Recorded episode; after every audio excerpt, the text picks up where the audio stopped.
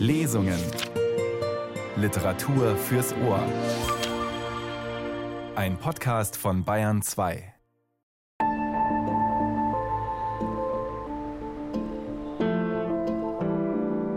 Guten Tag. Ich bin sehr befangen. Du hast einen Anzug an, dessen Mode von meinem damaligen sehr absticht. Auch dein Gehirn trägst du ganz anders. Kein Wunder, es sind fast 60 Jahre vergangen. 1926 veröffentlichte Kurt Tucholsky alias Ignaz Wrobel diese Zeilen in der Weltbühne und dann in der Sammlung Das Lächeln der Mona Lisa als einen Gruß nach vorn in das Jahr 1985. Und auch heute können wir in diesem Text einen scharfsinnigen, wachen und kritischen Zeitbeobachter entdecken. Lesen wir also Tucholsky. Willkommen sagt Nils Beindker. Ohne Kurt Tucholsky wäre die deutsche Literatur des 20. Jahrhunderts vor allem eines, um so vieles langweiliger. Geboren 1890 in Berlin, gestorben 1935 im schwedischen Exil, wurde der studierte Jurist und Schriftsteller einer der bedeutendsten Publizisten in der Weimarer Republik. Er schrieb großartig komponierte Feuilletons, hinreißende Literaturkritiken und literarisch verdichtete Zeitbilder und er hielt seiner Gesellschaft, der deutschen Gesellschaft in der bewegten Epoche zwischen dem Ersten Weltkrieg und der Machtübernahme der Nationalsozialisten beständig den Spiegel vor das Gesicht. Kurt Tucholskys Zeitkritik, seine Betrachtungen über die Deutschen sind einerseits historisch, andererseits aber genauso zeitlos und auch im Fall eines Grußes in das Jahr 2024 relevant. Auch heute leben wir in einer Zeit, in der sich die Feinde der Demokratie mächtig und potent fühlen und ihre Verachtung ungeniert zum Ausdruck bringen. Am Beispiel der Beschäftigung mit der Lebensgeschichte von Kurt Tucholsky lässt sich zeigen, wohin solche Angriffe auf die Freiheit und die Würde des Menschen führen können streifen wir ein wenig durch sein großes Werk, durch die vielen Texte, die er schrieb, als Kurt Tucholsky ebenso als Kaspar Hauser, Peter Panther, Theobald Tiger und Ignaz Wrobel. Im Tucholsky-Jahr 1985, aus Anlass seines 50. Todestages, entstanden Lesungen mit Gerd Heidenreich und Horst Raspe. Hier eine Auswahl, Text über Deutschland. Gerd Heidenreich liest Kurt Tucholsky. Deutsch. Wenn heute einer in Glauchau geboren und in Insterburg gestorben ist, dann rühmen ihm die Nekrologen nach, er sei ein echt deutscher Mann gewesen. Was soll er denn sonst gewesen sein? Natürlich war er echt deutsch, aber man trägt das jetzt so. Die ganze Borniertheit des Nationalismus spricht aus diesem Adjektiv. Es genügt irgendeinem Krümel das Epitheton Deutsch anzuhängen und Kaffeemaschine, Universitätsprofessor und Abführmittel haben ihr Lob weg. Der Ursprungsort, der in den meisten Fällen selbstverständlich ist, wird in eine positive Bewertung umgelogen. Und das ganze Land kriegt mit der Zeit den Größenwahn. Man kann keine Zeitschrift mehr aufschlagen, ohne dass einem auf jeder Seite dreimal versichert wird, dieses sei deutsch, jener habe deutsch gehandelt und der dritte habe nach deutscher Art Konkurs oder sonst was gemacht. Darin liegt nun nicht nur Lob des Deutschtums, was noch erträglich und verständlich wäre, sondern der Ausschluss der gesamten übrigen Welt von obgesagten guten Eigenschaften. Das Kinderlied Deutschland, Deutschland über alles mit seinem Sammelsurium von deutschen Weinen, deutschen Zigarrenkisten und deutschen Fehlfarben hat da viel Unheil angerichtet. In echt deutscher Treue. Gibt es südamerikanische Treue, malayische, hinterborneosche? Vielleicht gibt es sie, aber sie ist nicht so schön, nicht so garantiert regenfest, nicht so echt deutsch. Ford kann für seine Wagen keine marktschreierische Reklame machen als diese echt Deutschen. Rührend ist an den Kirchturmnationalisten, dass sie alle wähnen, die gesamte Welt sei mit ihnen einig, bewundere, liebe und fürchte sie. Der Lieblingspoet meines Reichspräsidenten, ich weiß nie, ob er auch noch andere deutsche Dichter kennt. Der echtdeutsche Hoffmann von Deutsch-Fallersleben hat es ja schriftlich. Jene von ihm benannten Substantive sollen in der Welt behalten ihren alten guten Klang. Moi je prends une orangeade, mais une allemande, sagen die Pariser Chauffeure. Aber es gibt ein altes Gesetz. Je kleiner die Stationen sind, desto lauter werden die Namen ausgerufen. Lippoldswerda brüllen die Schaffner achtmal. In Berlin ruft keiner. Es versteht sich von selbst. Gruß nach vorn. Lieber Leser 1985. Durch irgendeinen Zufall kramst du in der Bibliothek, findest die Mona Lisa, stutzt und liest. Guten Tag. Ich bin sehr befangen. Du hast einen Anzug an, dessen Mode von meinem damaligen sehr absticht. Auch dein Gehirn trägst du ganz anders. Ich setze dreimal an, jedes Mal mit einem anderen Thema. Man muss doch in Berührung kommen. Jedes Mal muss ich es wieder aufgeben. Wir verstehen einander gar nicht. Ich bin wohl zu klein. Meine Zeit steht mir bis zum Halse. Kaum gucke ich mit dem Kopf ein bisschen über den Zeitpegel. Da, ich wusste es. Du lächelst mich aus. Alles an mir erscheint dir altmodisch.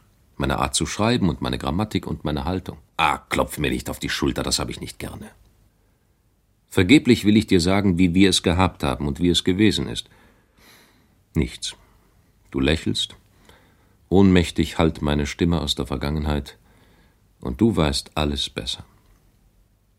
Soll ich dir erzählen, was die Leute in meinem Zeitdorf bewegt?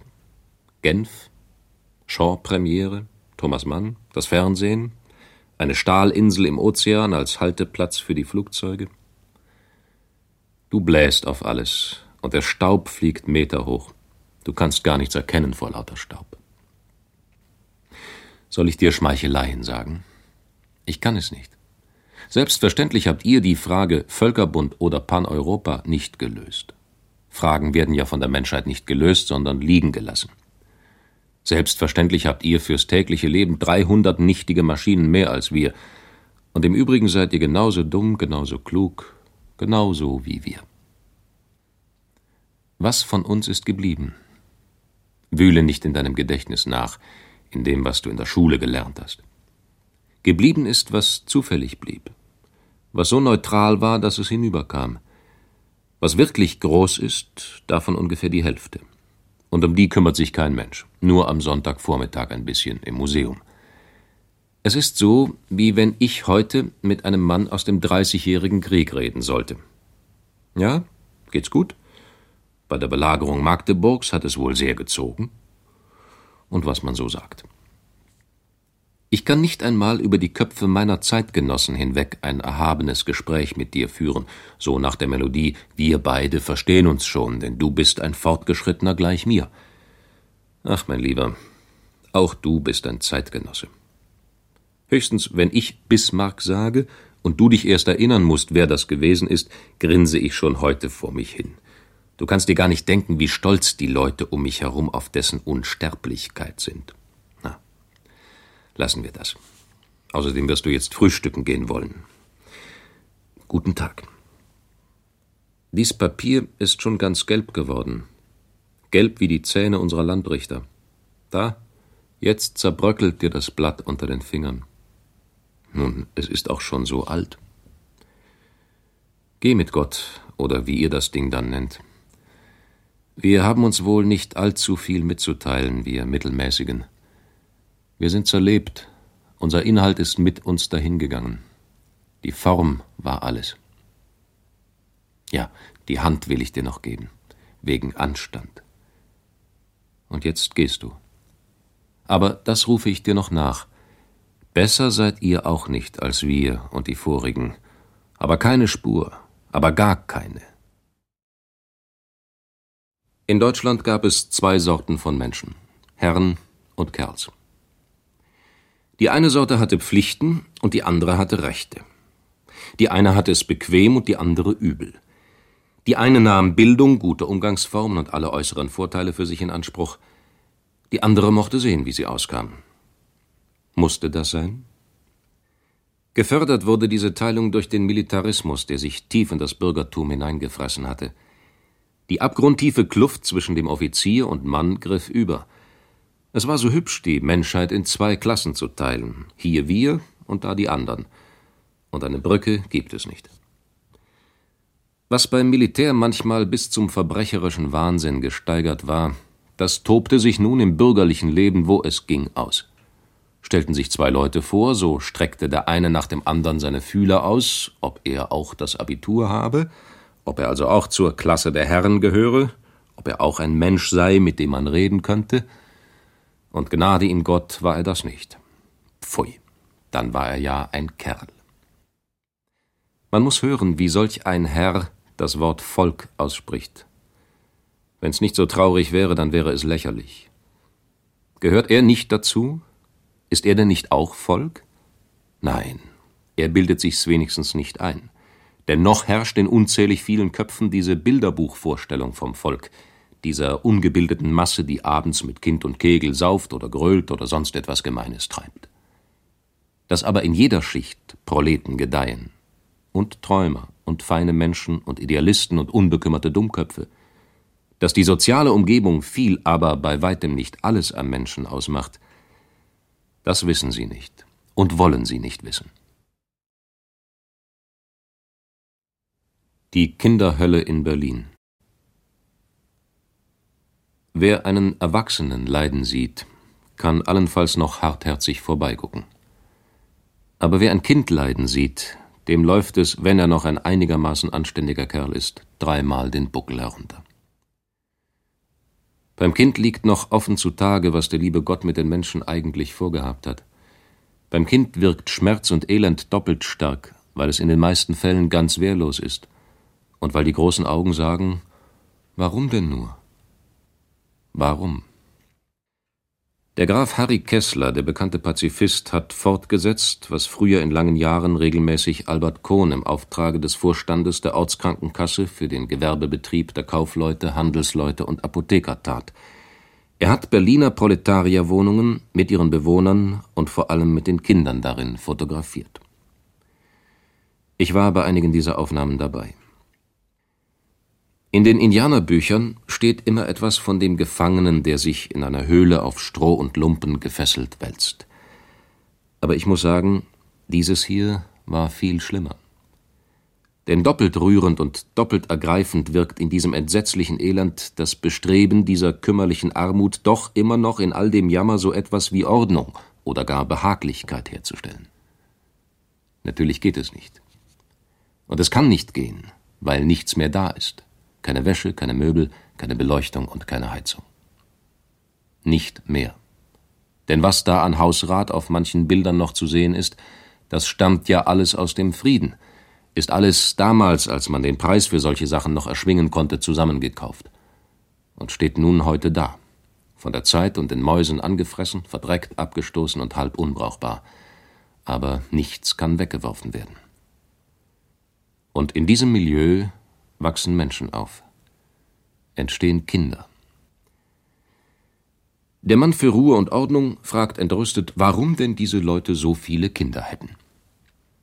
Diese Kinder des niedersten Proletariats verdanken ihre Existenz, so brutal das klingt, der Wohnungs- und der Bettennot, dem Mangel an Heizmaterial und der Unbeholfenheit der Frauen, sich gegen den Kindersegen zu wehren, was ein überholtes Strafgesetz heute noch verbietet. Diese Kinder leben, weil es gibt ein bitteres Wort einer alten Zeitungsverkäuferin, die auf die Frage, warum sie denn in ihrer Armut noch zehn Kinder in die Welt gesetzt habe, geantwortet hat Die reichen Leute gehen abends ins Theater. Da leben Kinder. Wir haben Kinder gesehen, Mädchen von sechs und sieben Jahren, die waren 90 Zentimeter hoch. Und andere, die den ganzen Tag nicht auf die Straße gehen konnten, weil sie mit Ausnahme eines kleinen Kittels ganz nackt waren. Der Ernährungszustand ist durchweg trostlos. Die Kinder leben von Brot und Margarine und Kohl. Ein Mädchen schlief zwei Meter von einer Kellertür entfernt neben Lumpen auf dem Steinfußboden. Die Tür schloss nicht, sie ließ einen handbreiten Spalt frei. Dass ein Kind in dieser Proletarierwelt im Bett allein schläft, kommt kaum vor. Die sittliche Verderbnis der unteren Stände. Man sollte jedem Pastor, der so etwas in den Mund nimmt, die Bibel um die Ohren hauen mag er hingehen und sehen. Die Wohnungen, in die kein kaiserliches Marstallpferd hereingegangen wäre, diese muffigen, schwarz-dunklen Kellerlöcher mit ein paar alten Bettstellen darin, wo Kinder schlafen, sollte er sehen. Und das Allerschlimmste an diesen Dingen ist, dass es sich hier nicht nur um Arbeitslose handelt, sondern um Familien, deren Erwerber eine kleine Stellung haben und verdienen. Und es nützt ihnen gar nichts. Wer früher in die Fabrik ging, zählte kaum zum Lumpenproletariat.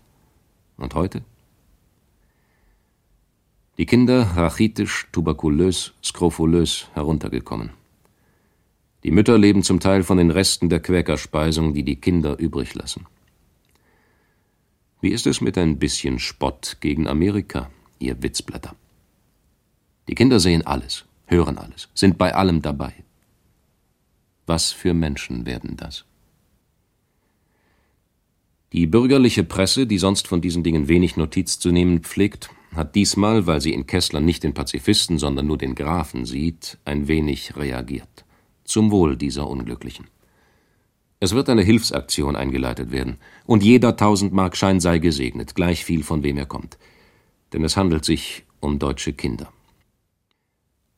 Aber hier ist der Augenblick, sich zu erinnern. Angesichts dieser Bilder sollt ihr nachdenken, wer das deutsche Arbeitervolk in diese Hölle gejagt hat. Wer hat vier Jahre lang mit dem Blut und dem Geld dieser Menschen gewüstet? Wer hat in größenwahnsinniger Vermessenheit halb Europa zum Schlachtfeld gemacht, halb Europa zur Etappe mit Stabsquartieren, in denen man die Butter fingerdick aß und soff, bis den Herren der Alkohol zu den Augen hinauslief?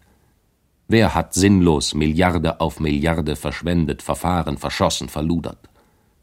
Hindenburg, Ludendorff, Helferich und die Seinen. Aber auch ohne diesen Krieg tobsüchtiger Preußen klagen diese Bilder an. Der normale Bürger wird, wenn er ein Herz hat, jene Regung weinerlichen Mitleids verspüren, die ihn da sagen lässt, wie entsetzlich, wie schrecklich. Aber nicht einer von denen, die aus dem Elend dieser Wehrlosen ihre Bezüge haben, nicht einer von denen, deren breite Betten auf Kinderleichen stehen, wird sich auch nur einen Pfennig vom kapitalistischen Ertrage wegnehmen lassen. Hilfe, Bolschewismus. Und jener 24-jährige Lümmel, der gestern geheiratet hat und in Papachens Geschäft eintrat, wo man Massenkonfektion macht, er wäre empört und verstände es nicht, wenn du ihm sagst, dass seine 120.000 Mark Jahreseinkommen in der Kehrseite so aussehen. Die Bilder klagen eine Welt an. Die Kinderhölle in Berlin, die Kinderhölle des Kapitalismus. Diese Zeit hat etwas durchaus Gespensterhaftes. Die Leute gehen täglich ihren Geschäften nach, machen Verordnungen und durchbrechen sie, halten Feste ab und tanzen, heiraten und lesen Bücher. Aber es ist alles nicht wahr. Was man so gemeinhin Kunst und Kultur nennt, sie sind nicht möglich ohne gemeinsame Voraussetzungen. Die sind nicht mehr da. Die Grundfesten wanken. Es ist durchaus nicht allen gemeinsam und selbstverständlich, dass das Vaterland das Höchste ist, woran sich anzuschließen Pflicht und Gewinn sei, sondern das ist sehr bestritten. Es ist durchaus nicht allen gemeinsam, dass die Familie der Endpunkt der Entwicklung und etwas Selbstverständliches sei. Das ist sehr bestritten. Es ist durchaus nicht selbstverständlich, dass der Kapitalismus notwendig oder gar nutzbringend sei. Das ist sehr bestritten. Sie reden verschiedene Sprachen, die babylonischen Menschen, und sie verstehen einander nicht. Sie sprechen aneinander vorbei und sie haben weniger gemeinsam denn je. Seltsam, dieses Bürgertum, und in Deutschland sind alle Bürger. Seltsam dieses starre Festhalten an Formen, die leer sind, an Dingen, die es eigentlich nicht mehr gibt. Vorbei. Vorbei. Fühlt ihr das nicht? Berühmtheiten, die kaum welche sind, denn es dämmert eine Zeit herauf, die das nicht mehr anerkennt. Feste, die keine sind, denn es rumort in der Tiefe und der Boden schwankt leise. Geschäfte, die zwar immer noch nach einem alten Recht abgeschlossen werden, aber die Vorstellungen von diesem Recht lösen sich auf, lösen sich langsam auf wie Kristalle im Wasser und zergehen zu nichts. Wohin führt das alles? Wir versuchen dem gänzlich Neuen mit den alten Mitteln, den alten Witzchen beizukommen und werden seiner nicht Herr. Es verfängt alles nicht. Humor nicht, Satire nicht, offener Kampf, Gewalt, Propaganda. Die Pfeile fallen matt zu Boden. Wohin führt das alles? Wir wissen es nicht. Töricht, sich dagegen zu sträuben. Töricht, die Zerfallssymptome zu leugnen. Eine Welt wankt, und ihr haltet an den alten Vorstellungen fest und wollt euch einreden, sie seien so nötig und natürlich wie die Sonne. Empfinden nur wir in den großen Städten das stärker als andere? Haben wir zu wenig Distanz? Leuchtet hier in den Brennpunkten des Hohlspiegels alles stärker auf? Richtig mag sein, dass die Provinz das alles noch nicht fühlt, dass dort noch die Leute über uns und unseren scheinbaren Übereifer lächeln und vermeinen, das gute Alte sei noch nicht tot und werde eines Tages wiederkommen. Es kommt nie wieder, und der 1. August 1914 hat nur beschleunigt, was sowieso schon im Rollen war, in leisem Rollen. Und nun stürzt es. Spaßmacher besingen die neue und die alte Zeit. In bürgerlichen Zeitschriften untersucht einer ganz ernsthaft, ob die Exposition in den neuen Roman des Schriftstellers W. ganz geglückt sei. Theater spielen in viele Akte zerdehnte Aphorismen, die wir ohnehin gewusst haben. Schemen wanken auf der Erde einher. Und es ist alles nicht wahr. Der Sinn des Lebens ist in Frage gestellt. Und ich glaube fest daran, dass diese grauenvolle Krankheit auch kräftigere Länder als dieses arme Deutschland anfressen wird. Was es ist, weiß ich nicht. Ich glaube auch nicht, dass die russischen Theoretiker es ganz genau wissen. Sie sind sicherlich mehr Werkzeug als Inspiratoren, Werkzeug wie Luther ein Werkzeug war. Ist es die geknebelte Menschenseele, die nicht mehr Maschine einer Maschine sein will? Ist es das Aufbegehren, der Aufschrei der Mutter selbst? Ich weiß es nicht. Ich fühle nur dumpf, dass da etwas herankriecht, das uns alle zu vernichten droht. Uns, das ist unser altes Leben. Das sind die grünen Inseln, die wir uns im Strom des lächerlich lauten Getriebes noch zu bauen verstanden haben. Uns, das ist unsere alte Welt, an der wir trotz allem so gehangen haben. Wohin treiben wir? Horcht hin, und ihr hört einen neuen Herzschlag der Zeit. Ich wundere mich jeden Tag, dass noch die Zeitungen erscheinen, dass die Leute ernsthaft über Bilder disputieren, über Musik sich ereifern. Ist das noch wahr? Gibt's das noch? Ein tiefes Erschrecken ist jäh durch alle gegangen, und sie hangen an viel mehr als nur am Geld, wenn sie in blinder Wut die Bolschewisten bekämpfen und bespeien. Es geht um viel mehr als um den Bolschewismus, der ein dummes Schlagwort geworden ist, dazu da, dass sich jeder nationalistische dumme Junge den Mund daran verbrenne. Fest steht und treu. Aber ihr wankt, leugnet nicht, ihr wankt. Das bürgerliche Zeitalter ist dahin. Was jetzt kommt, weiß niemand. Manche ahnen es dumpf und werden verlacht. Die Massen ahnen es dumpf, können sich nicht ausdrücken und werden noch unterjocht. Was sich da träge gegeneinander schiebt, gereizt sich anknurrt und tobend aufeinander losschlägt, im tiefsten ist es der unüberbrückbare Gegensatz zwischen alt und neu, zwischen dem, was war und dem, was sein wird. Das sind Worte Bolschewismus und Preußentum, Revolution und Konsistenz. Gemeint ist die Angst vor dem Neuen, das keiner kennt. Was wissen wir von der Zeit? Wir stehen davor wie der Wanderer vor der roten Felswand, viel zu nah, um ihre Struktur, geschweige denn ihre Schönheit zu sehen. Was wissen wir von unserer Zeit? Wir sind ihre Instrumente, und ich glaube, dass der noch ihr Bestes ist, der sich ihr nicht entgegenstemmt. Eine Welle flutet über die Erde. Sie ist nicht rein ökonomischer Natur. Es geht nicht nur ums Fressen und Saufen und Verdienen. Es handelt sich nicht nur um die Frage, wie man die wirtschaftlichen Güter der Welt verteilen wird, wer arbeiten und wer ausnutzen soll. Es geht um mehr. Um alles. Es scheint wieder eine der Perioden gekommen zu sein, wo ganz von vorn angefangen werden wird. Wo wieder der Mensch auf der Scholle steht und Gräser, Tiere und sich selbst mit grenzenlosem Erstaunen betrachtet und die Hände ausstreckt und nichts wissen will als von einem ausgestirnten Himmel und von seiner eigenen Macht. Erwachen Sie aus dem dumpfen Traum von Bräuchen und Kulturen? Dass uns das die Kunst kosten wird, nebenbei, dass wir die ewigen Werte draufgeben müssen, sei erwähnt. Urtriebe bestehen, aber die Modalitäten ihrer Auswirkung sind keinen immer gültigen Gesetzen unterworfen. Wohin treiben wir? Die Form ist angefressen, an vielen Stellen gesprengt, hinfällig und unnütz. Der Inhalt fiktiv wie des Königs Kleider. Man muss an ihn glauben, wenn man ihn sehen will. Wohin treiben wir?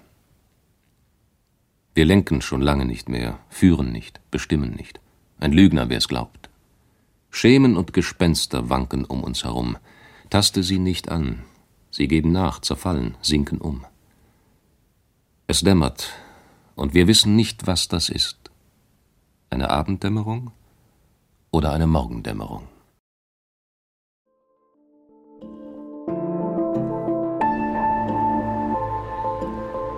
Was wissen wir von der Zeit? Wir stehen davor wie der Wanderer vor der roten Felswand, viel zu nah. Gerd Heidenreich las Texte von Kurt Tucholsky. Zuletzt Dämmerung, davor Deutsch, Gruß nach vorn, Herren und Kerls und Die Kinderhölle in Berlin. Bayern 2 und die Radiotexte heute mit Zeitkritik von Kurt Tucholsky. Am deutschen Untertanengeist rieb sich der Publizist immer wieder. Ebenso schrieb er an gegen die Erosion der Demokratie und die wachsende Macht der politischen Extreme auf der rechten und auf der linken Seite. Und er fand immer wieder geniale Formen dafür. Einer der schönsten politischen Texte ist die Geschichte Ein älterer, aber leicht besoffener Herr aus dem Jahr 1930.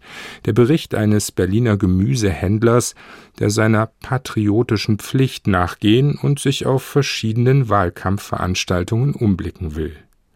Horst Rasper hat dieses traurige und zugleich so komische Feuilleton großartig gelesen. Hier ist es zu hören nebst weiteren Texten von Kurt Tucholsky die Mäuler auf, die Aktenmappe und Herr Wendriner in Paris. Wie Sie mich hier sehen, ich bin nämlich aus Fenster gefallen.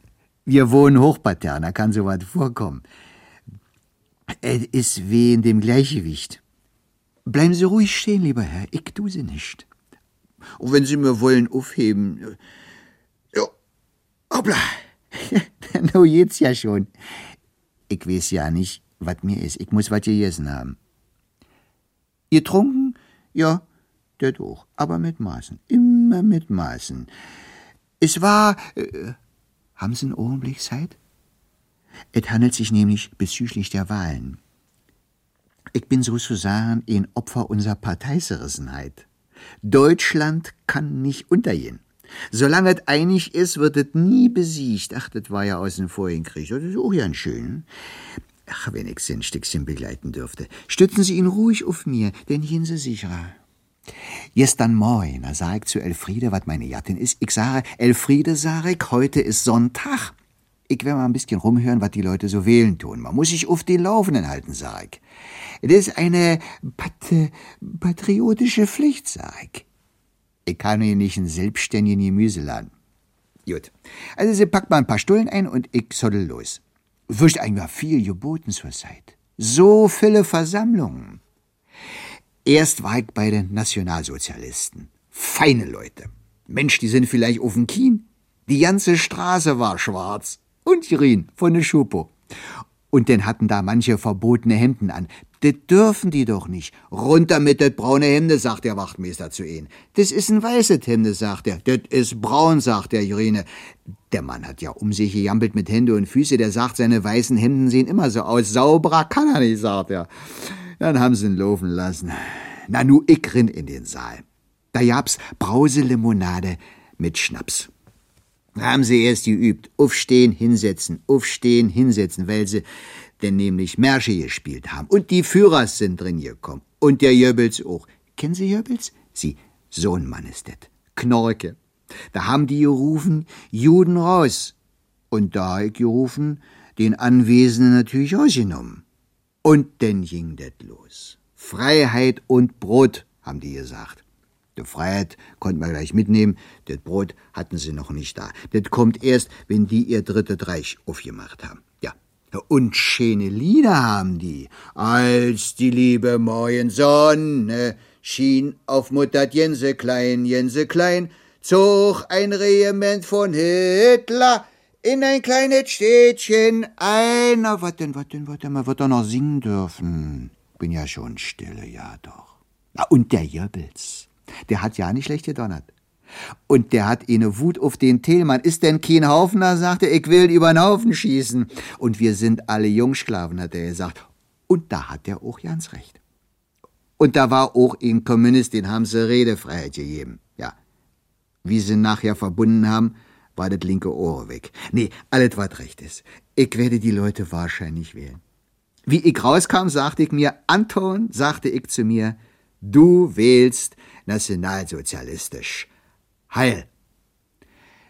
Dann bin ich bei die Katholischen gewesen. Na, da wollte ich erst ja nicht rein. Ich weiß ja nicht, wie ich da reingekommen bin. Da hat so ein frommer Mann am Eingang gestanden. Der hat sich vor lauter Frömmigkeit den Kragen verkehrt rum umgebunden und der sagt zu mir, sind Sie katholischen Glaubens, sagt er. Ich sage nicht, dass ich wüsste. Na, sagt er, was wollen Sie denn hier? Jut, sag ich, ich will mir mal informieren, sag ich. Das ist meine Pflicht als Staatsbürger. Ich sage, einmal alle vier Jahre, da tun wir so, als ob wir täten. Das ist ein schönes Gefühl. Na ja, sagt der fromme Mann, das ist ja alles gut und schön, aber wir brauchen sie hier nicht. Na nu, sag ich. Sammeln Sie denn keine Stimmen? Werben Sie denn nicht um die Stimme der Stimmberechtigten, sag ich? Da sagt er, wir sind bloß eine bescheidene katholische Minderheit, sagt er. Und ob Sie wählen oder nicht, sagt er, deswegen wird Deutschland doch von uns regiert. In Rom, sagt er, ist es ja schwieriger. Aber in Deutschland, sagt er, na, ich raus. Vier Mollen hab ich auf den Schreck getrunken. Denn war ich bei die Demokraten. Nee, also, ich hab sie gesucht. Durch ganz Berlin hab ich sie gesucht. Gibt's denn hier keine Demokraten, frag ich ihn? Mensch, sagt er, du lebst doch auf dem Mond, die hat's doch noch nie gegeben und nu gibt's sie überhaupt nicht mehr. Mal hierin, sagt er, da tagt die Deutsche Staatspartei. Da ist es richtig. Ich grin. Äh, da war so viele Jugend. Wie ich das gesehen habe, musste ich vor Schreck erst mal ein Asbach uralt trinken. Aber die Leute sind richtig. Sie, das war großartig. Am Eingang hatten sie lauter Projams zu liehen, da konnte sich jeder eins aussuchen. Ich sah, äh, geben Sie mir, geben Sie mir ein schönes Programm für einen selbstständigen Gemüseladen. Für die Interessen des arbeitenden Volkes, ich. Mit etwas Juden raus, aber hinten wieder rin. Und für die Aufrechterhaltung der wohlerworbenen Steuern. Bitte sehr, sagte das Fräulein Watterstand. Dann nehmen Sie unser Programm Nummer 47. Da ist das alles drin. Wenn das Ihnen nicht gefällt, sagt sie, dann können Sie das wieder umtauschen. Wir sind ja nicht so. Das ist eine kulante Partei, sag ich Ihnen. Ich werde die Leute wahrscheinlich wählen, falls es sie bei der Wahl noch gibt. Denn war ich bei der Sozis. Na, also, ich bin ja eigentlich bei Licht besehen ein alter, geübter Sozialdemokrat. Sehen Sie mal, mein Vater war aktiver Unteroffizier. Da liegt die Disziplin in der Familie, ja? Ich renn in der Versammlung. Lauter klassebewusste Arbeiter waren da. Fräser, Maschinenschlosser und dann auch der alte Schweißer, der Rudi Breitscheid. Der ist so lang, der kann aus der Dachrede saufen. Das hat er aber nicht getan. Er hat, er, er hat eine Rede gehalten. Und währenddem dat die Leute schliefen, sah ich zu ihm Parteinossen, ich sah, Genosse, sah ich, wieso wählst du eigentlich SPD? Ich dachte, der Mann kippt mir vom Stuhl. Donnerwetter, sagt er. Nur will ich schon 22 Jahre diese Partei, sagt er. Aber warum ich das tue, das hat man noch nie überlegt. Also immer sagt er, ich bin in meinem Bezirk zweiter Schriftführer. Und auf unsere Saalabende, das ist immer so gemütlich. Nun kennen wir schon die Kneipe und das Bier ist auch gut. Und am 1. Mai, da machen wir einen Ausflug mit Kind und Kehl und den ganzen Verein. Und dann abends ist Fackelzug. Das ist alles so schön eingeschaukelt, sagt er. Was brauchst du Grundsätze, sagt er, wenn du einen Apparat hast? Und da hat der Mann ganz recht. Ich werde wahrscheinlich diese Partei wählen. Es ist so ein beruhigendes Gefühl. Man tut wat vor der Revolution, aber man weiß ganz genau, mit dieser Partei kommt sie nicht. Und das ist ja wichtig für einen selbstständigen Gemüseladen. Denn war ich bei Hohenberg. Sie, das hat mir nicht gefallen. Wer den Parteisplitter nicht ehrt, ist das Ganze nicht wert, sag ich doch immer. Hohenberg persönlich konnte nicht kommen, der hat sich gerade gespalten. Da hab ich inzwischen einen Kümmel getrunken. Und dann war ich noch bei den kleineren Parteien. Ich war bei den Allgemeinen Deutschen Mieterbund, da gab's helles Bier. Und dann bei den Tannenbergbund, wo Ludendorff mitmacht, da gab's Schwedenpunsch. Und denn bei die Häuserpartei, die wählen bloß in Badehosen. Und da war auch Gustav Nahl, der ist natürlich Naturmensch vom Beruf her. Und dann war ich bei der Wirtschaftspartei. Die sind für die Aufrechterhaltung der polnischen Wirtschaft. Und dann ich, war ich blau. Blau wie ein Ritter. Ich wollte noch bei den Kommunisten gehen, aber ich konnte bloß noch von einer Laterne zu einer Laterne. Und so bin ich dann nach Hause gekommen. Sie, Mutter hat vielleicht ein Theater gemacht. Besoffen wie so ein oller Il, hat sie gesagt. Ich sage, Mutterkind, sag ich, ich habe das deutsche Volk bei der Wahlvorbereitung studiert. Besoffen bist du, sagt sie. Ich sage, das auch, sag ich. Aber nur nebenbei. Ich habe staatspolitische Einsichten gewonnen, sag ich. Na, was willst du denn nur wählen, du oller Suffkopf, sagt sie. Ich sage, ich wähle eine Partei, die uns den starken Mann gibt, sowie unseren geliebten Kaiser und auch den Präsidenten Hindenburg, sag ich. Sowie bei aller Aufrechterhaltung der verfassungsgemäßigten Rechte, sag ich. Wir brauchen einen Diktator wie Maxe Schmeling oder unseren Eckner, sag ich. Nieder mit dem Militär, sag ich, und hoch mit der Reichswehr. Und der Korridor wird auch abgeschafft, sag ich. So, sagt sie, der Korridor wird abgeschafft. Na, wie willst du denn ins Schlafzimmer kommen, du oller Süffel, sagt sie. Ich sah, der Reichstag muss aufgelöst werden, das Volk muss regieren, denn alle Rechte gehen vom Volke aus, na. Und wenn einer ausgegangen ist, dann kommt er ja so bald nicht wieder, sag ich. Wir brauchen eine Sowjetrepublik mit einem unumschränkten Offizier an die Spitze, sag ich. Und in diesem Sinne werde ich wählen. Dann bin ich aus Fenster gefallen. Mutter hat oben gestanden und hat geschimpft.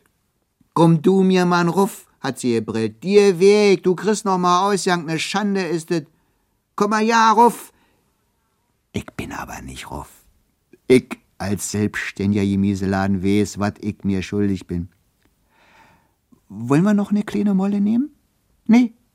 Na ja, Sie müssen ja auch zu Hause. Die Frauen sind ja so komisch mit uns Männer.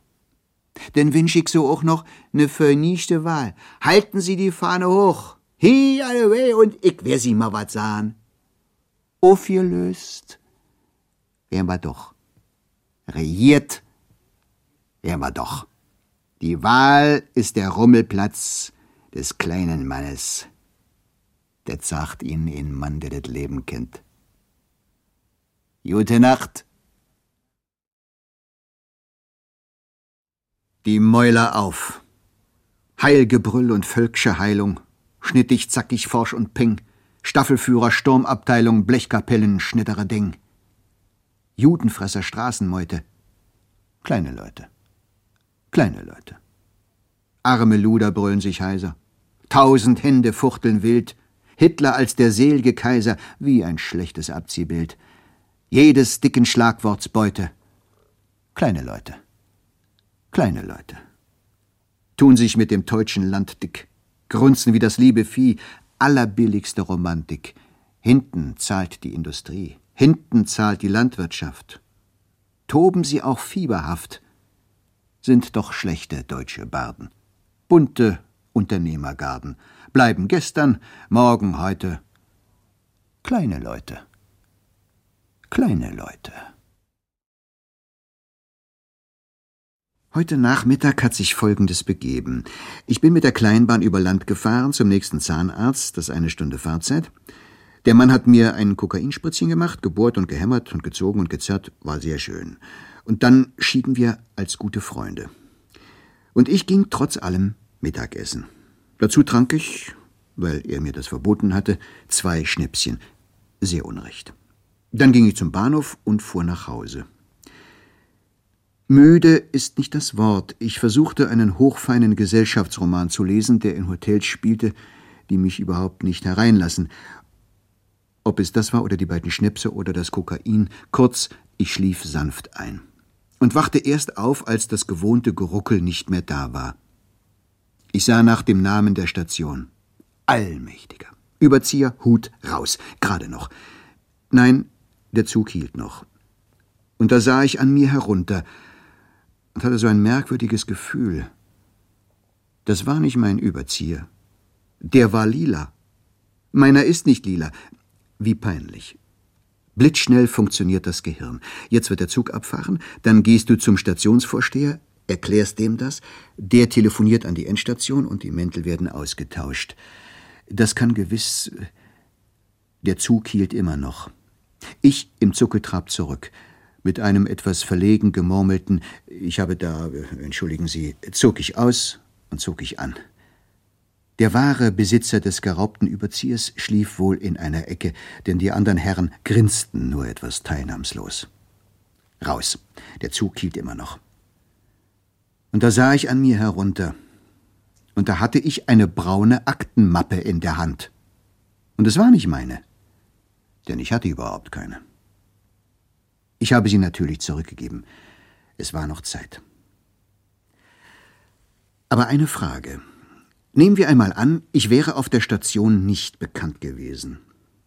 Und nehmen wir einmal an, ich wäre arbeitslos. Und nehmen wir einmal an, die Geschichte sei auch noch wahr.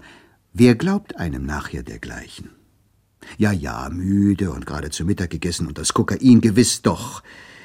Der Staatsanwalt, sind Sie denn mit einer Aktentasche zum Zahnarzt gefahren?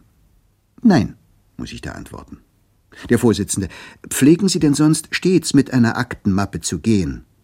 Nein, muss ich da antworten. Nun, das ist alles konstruiert. Zu einem Verfahren wäre es ja nie gekommen, denn ich hätte ja die Mappe gleich beim Stationsvorsteher abgegeben. Ich nehme ja nur einmal dies und jenes an und folgere, wir begehen während des Alltags viele unvernünftige Handlungen. Wir passen nicht auf. Wir tun Dinge, die aber auch nicht den leisesten Sinn haben, jeder von uns. Dass wir sie nachher gut machen, ist eine andere Sache. Nun aber, man soll niemals in einem Gerichtsverfahren Zeugen und Angeklagte von dieser Regel ausnehmen. Und wenn ein Angeklagter oder ein Zeuge solche Dinge vorträgt, die zunächst ganz und gar wahnwitzig anmuten, Sie werden uns doch hier nicht erzählen wollen, dann soll man das erst prüfen. Natürlich gibt es dicke Lügen, die da vorgebracht werden. Was aber die Fehlhandlungen angeht, vor allem die Fehlbeobachtungen, das geht ins Aschgraue. Seid vorsichtig, ihr Richter. Sei vorsichtig, öffentliche Meinung. Lasst uns vorsichtig sein, alle miteinander. Ich bin jahrelang an einer Tür in unserem Haus vorbeigegangen, ohne sie zu bemerken. Eines Tages bemerkte ich sie. Hätte man mich vor diesem Tage als Zeuge geladen und gefragt, ist da unten an der und der Stelle eine Tür, ich hätte unter meinem Eid gesagt, nein, da ist keine Tür. Geht das nicht jedem manchmal so? Es geht jedem so, kann jedem so gehen. Darum, so habe ich mir gedacht, als ich sehr beschämt nach Hause ging, darum sollte man vorsichtig sein, bevor man zu jemand sagt, Sie lügen. Das ist unmöglich. Sie sind jahrelang an der Tür vorbeigegangen und wollen uns hier weismachen, Sie hätten sie nicht gesehen? Darum sollte man vorsichtig überlegen, bevor man zu jemand sagt, Sie fahren da mit der Bahn und nehmen eine Handtasche mit, die Ihnen nicht gehört. Und dann wollen Sie uns hier erzählen, Sie hätten das aus Versehen getan. So ein Versehen ist mir noch nicht vorgekommen. Mir ist es heute vorgekommen. Moin, Welsch, na wie geht's? Ja, wir sind wieder zurück, seit vorgestern. Kommen Sie rein. Nur, Erst an der Riviera und dann noch ein kleiner Abstecher nach Paris. Wie war? Ja, wissen Sie, oh, wissen Sie, Paris ist nicht. Manches ist ja schon fabelhaft. Nehmen Sie eine Zigarre? Also, wie wir ankommen, regnet's in Strömen. Ich denke schon faul. Richtig. Erst mussten wir zehn Minuten aufs Auto warten. Der Kerl verstand erst nicht. Na, dann ging's. Ich hatte mir ein Zimmer reservieren lassen. Grand Hotel. Ganz ordentlich. Na, und am nächsten Morgen sind wir dann los. Da habe ich meiner Frau mal Paris gezeigt. Nee, ich war vorher noch nicht da. Na, also die Boulevards Ein fabelhafter Autoverkehr. Na, unerhört. Da stehen die Autos man so immer in sechs, acht Reihen. Ist schon imponierend. Und fahren tun die Kerls. Man denkt immer, sie werden einen überfahren oder man wird umkippen. Kippt aber keiner. Rehira war übrigens auch in Paris. Wir trafen ihn auf der Place an der Oper. Mir war das sehr angenehm. Er hatte die letzten Kurse aus Berlin telegrafisch bekommen. Man hört doch immer gern von zu Hause. Na, hören Sie, schmeißen mal nicht der Asche auf den Teppich. Meine Frau kann das nicht leiden. Hier haben Sie einen Aschenbecher. Na, meine Frau hat eingekauft. Nicht zu halten war sie. Wissen Sie, so billig ist Paris nur auch nicht. Ich habe ja unter anderem ein Jackenkleid gekauft und zwei Kleider, ein großes Abendkleid und dann was für einen Strand. Wenn J will, wird sie das in Heringsdorf tragen. Dafür habe ich bezahlt zusammen im Ganzen also 3550 Franken. Das machte, warten Sie mal, das waren damals ca. 510 Mark. Und dafür hat es in Berlin auch. Aber sehr schick. Eine sehr schicke Verkäuferin hat uns bedient. Ja, gegessen haben wir natürlich bei Prunier. Haben Sie mal bei Prunier gegessen? Nein? Na, fabelhaft. Sehr elegantes Publikum. Engländer, große Amerikaner, offenbar auch viel Diplomatie. Bei Siro? Nee, da war ich nicht. Soll ja nicht so gut sein. Im Allgemeinen finde ich die Portionen ein bisschen klein. Die Hors d'oeuvres, die sind ja fantastisch. Aber die Portionen sind doch ein bisschen klein. Ein Freund von dem Bruder meiner Frau, der hat einen Vetter, der lebt in Paris, der hat uns in ein Lokal mitgenommen, da kommt sonst kein Fremder hin. Nee, nie. Das war echt pariserisch. Na und dann, dann waren wir im Louvre. Sehr interessant. Waren Sie auch im Louvre? Nö, das muss man ja. Na und dann sind wir noch so rumgebummelt. Abends waren wir in der Revue bei der Mistinguette.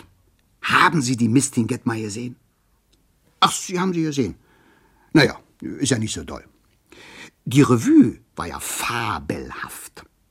Aber dann haben wir in einem kleinen Theater da eine Person gesehen, ich weiß nicht mehr, wie sie heißt, die kommen nicht auf den Namen, die werden Sie nicht kennen. Na, die war fabelhaft. Ja, so was habe ich noch nie gesehen.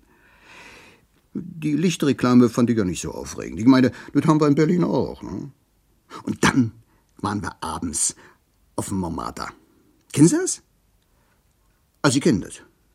Ja, ich war auch nicht so begeistert. Und abhachen sieht man ja nicht.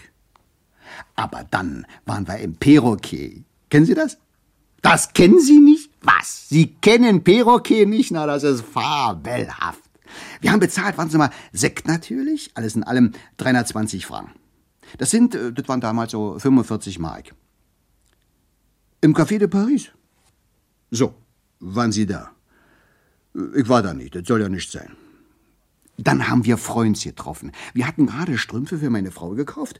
Und wie wir noch so vorm Laden stehen und umrechnen, wer steht da? Freund, mit Frau. Ich mag ihn ja nicht. Hat er übrigens den Kredit aus Stuttgart bekommen? Sie, ich werde Ihnen was sagen. Das ist ein ganz unverschämter Gauner, ist das. Er hat gewusst, ich will den Kredit haben. Schließlich haben wir zuerst mit den Leuten unterhandelt. Er sieht übrigens nicht gut aus. Riera hat im Claridge gewohnt. Ich möchte wissen, wie der Mann das macht. Was wir noch gesehen haben? Pruyé, die Revuen, die Große Oper, Montmartre, Notre Dame, den Louvre. Das Wichtigste haben wir gesehen. Weiter ist er dann auch nicht. Ja, und einen Abend bin ich allein ausgegangen. Wissen Sie, also ich hatte doch erst den Dr. Hauser aufgesucht. Ja, der immer in der Weltbühne diese Berliner Sachen schreibt. Jedes Mal, wenn ich das lese, sage ich zu meiner Frau, regiere, wie er leibt und lebt. Na, der war kolossal erfreut. Der freut sich wohl immer, wenn er Landsleute sieht. Ja. Na, und den habe ich nach Adressen gefragt. Da sehe ich gar nicht ein. Wozu bin ich auf die Weltbühne abonniert? Er hat gesagt, er wüsste keine. Na, Regierer wusste aber welche. Und an der Börse habe ich mir auch welche sagen lassen. Und eines Abends habe ich zu meiner Frau gesagt, mein liebes Kind, du wirst müde sein, ruh dich aus, ich würde mir ein bisschen die Schaufenster ansehen gehen. Da haben wir uns dann ein Auto genommen, Regierer und ich. Allein war mir die Sache zu riskant. Na, wissen Sie, vorm Haus standen schon andere Herrschaften. Ich dräng mich so vorbei. Auf einmal höre ich, wie einer sagt, Bosches. Na, ich muss ja nicht von allem haben. Wollt schon vorbei, aber auf einmal höre ich, die Leute sprechen Deutsch. Da bin ich ran und hab dem Kerl aber ordentlich meine Meinung gesagt. Wissen Sie, die Deutschen auf der Reise, na, Ich habe aber ordentlich Bescheid gestoßen. Das war so ein ganz kleiner, dem habe ich's aber gesagt. Na, und drin war denn alles voller Spiegel. Und ein ganzer Saal mit nackten Weibern. Ein ganzer Saal voll. Na, nicht rühr an natürlich. Ich habe die obligate Flasche Sekt bezahlt. Die Mädchen haben auch ein bisschen getanzt. Eine hat was vorgemacht, eine sehr nette Person. Sie sprach auch ein bisschen Deutsch. Äh, ich war eigentlich etwas enttäuscht. Ich hatte mir die Pariserin eleganter gedacht. Überhaupt nur frage ich sie, wo ist in Paris die Eleganz? Auf den Boulevards sind ja manchmal ganz schicke Personen, aber ich meine, sowas sieht man bei uns in der Premiere auch. Ich werde Ihnen mal was sagen. Es ist sehr viel Bluff dabei. Verstehen Sie? Sehr viel Bluff. Das sag ich Ihnen. Na, und am Dienstag sind wir dann weg. Meine Frau wollte noch bleiben, aber ich habe gesagt, mein liebes Kind, nu ist noch Paris. Mein Bedarf ist gedeckt. Ich werde Ihnen mal was sagen, Welsch. Herrgott, schmeißen Sie doch die Asche nicht immer auf den Teppich. Tun Sie das bei sich zu Hause auch? Gemüt. Ich will Ihnen mal was sagen. Ich reise gewiss gern. Aber wissen Sie, wenn man so lange weg war zur Erholung, immer in den Hals und in den eleganten Casinos da unten an der Riviera, jeden Abend im Smoking, wenn dann der Zug so nach der Passkontrolle über die Grenze fährt und ich sehe wieder den ersten Stationsbeamten in preußisch Blau. Und man hat wieder seine Ruhe und seine Ordnung nach all dem Trubel, Paris hin, Paris her. Können Sie sagen, was Sie wollen. Am schönsten ist doch zu Hause. Der Wagen. Auf einem Wagen saßen Vertreter aller politischen Parteien. Als der Wagen stecken blieb, geschah Folgendes. Der Deutschnationale schoss den Führer nieder, der Zentrumsmann sagte mit Gott und blieb sitzen, der Demokrat schlug vor, die große Koalition zu bilden, der Mehrheitssozialist wollte den Karren aus dem Dreck schieben, ließ aber keinen aussteigen. Die Unabhängigen schimpften und schoben mit, und die Kommunisten gaben gute Ratschläge, brüllten aber so, dass sie kein Mensch verstand. Und wenn den Wagen keiner herausgezogen hat, dann steht er noch.